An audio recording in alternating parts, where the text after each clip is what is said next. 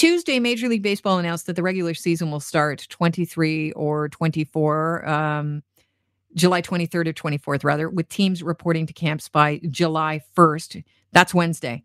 And yesterday, we got the news that several players and staff members in the Toronto Blue Jays have tested positive for the coronavirus.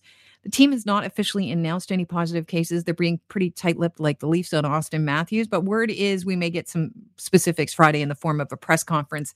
Rob Longley, he is the baseball com- columnist for the Toronto Sun. Welcome to the show. Good to have you on. Hey, good morning, Kelly.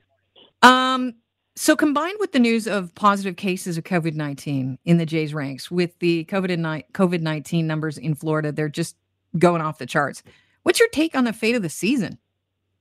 Well, I think for now the season is going to be okay, um, I, unless unless the breakout uh, continues to, to grow amongst athletes. I think you would hope, anyway, that that all these positives we're seeing through the various sports will serve as somewhat of a wake up call and and have players maybe adhere to the protocols they're supposed to a little bit stronger.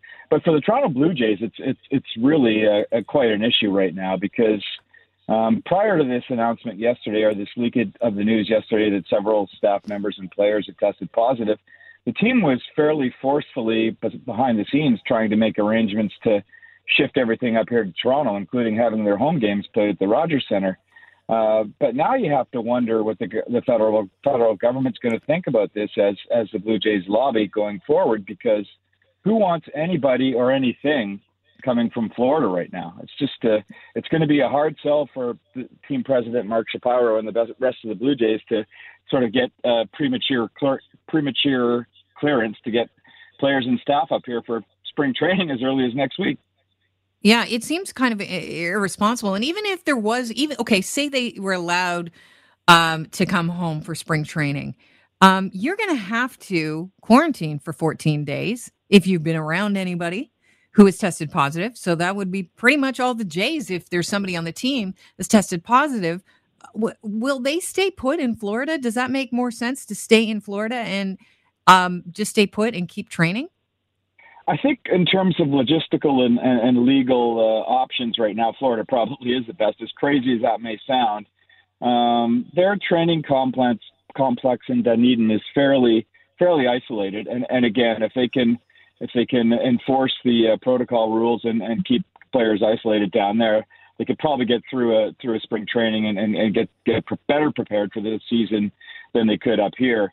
Um, but then the issue becomes where will they start playing once the season mm-hmm. begins, if it begins on July 23rd. And, and I think that's the more the, the, the priority lobby at this point for the Jays is to try to get clearance to play regular season games up here. But yesterday's developments threw that all in a wrench. I mean, if, if they could avoid having spring training in Florida, they would do that. And another lesser option is to is to go over to Buffalo, uh, where they have a where their top minor league team is based, and, and maybe do some spring training out of there. But it's not an ideal situation there either in terms of facility numbers. It's, it's yeah, yeah, exactly. COVID's so, pretty um, high in Buffalo too. Yeah, yeah. It w- if they don't play at the Rogers Center, um, couldn't they just stay and play in Dunedin? Wasn't that the original plan? And what is the with the push for the Rogers Center? Like, we're not going to be able to go watch the games in person. Where does it? What does it matter where they play? It doesn't really, you know. Um, because essentially what what these stadiums are going to be are television studios. Uh, you know, the the priority is to get fans to be able to watch it on television.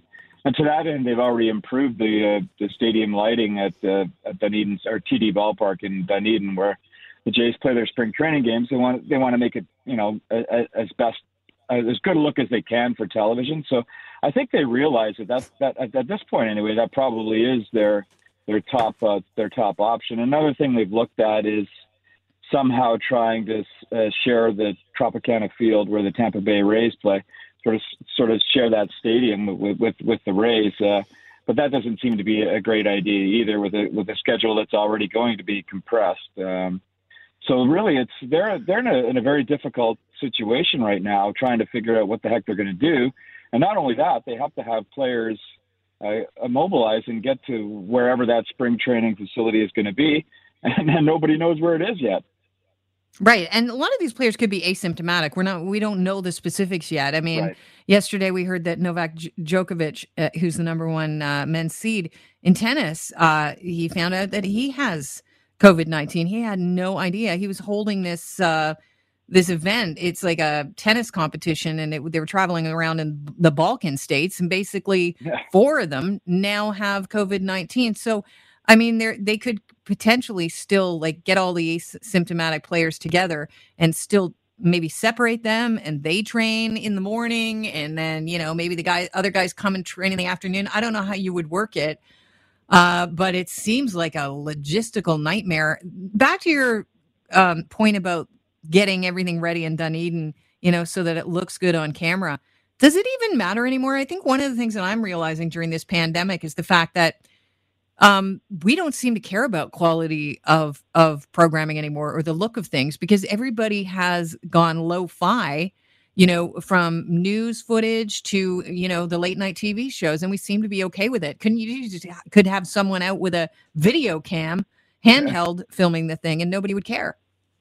Yeah, that's a that's a, a, really interesting point, Kelly. I think you're you're probably right to a certain extent because um, it's been so long since we've watched any kind of sport. Anyway, um, games are going to have a different feel with no no fans in the stands as well. So it's it's going to be a different look no matter what. So really, does it matter where they play and and and the, the quality of the broadcast? I think uh, for sports fans or even you know hardcore sports fans or casual sports fans at this point they'll take anything on their screens um, just to just to have a welcome diversion. And uh, you know, most of us have already exhausted Netflix, so what else are you going to do? I think any kind of any kind of sport coming back, uh, I don't think people would be too, as you suggest, too picky about the, the quality of the broadcast right off the hop. Anyway, so.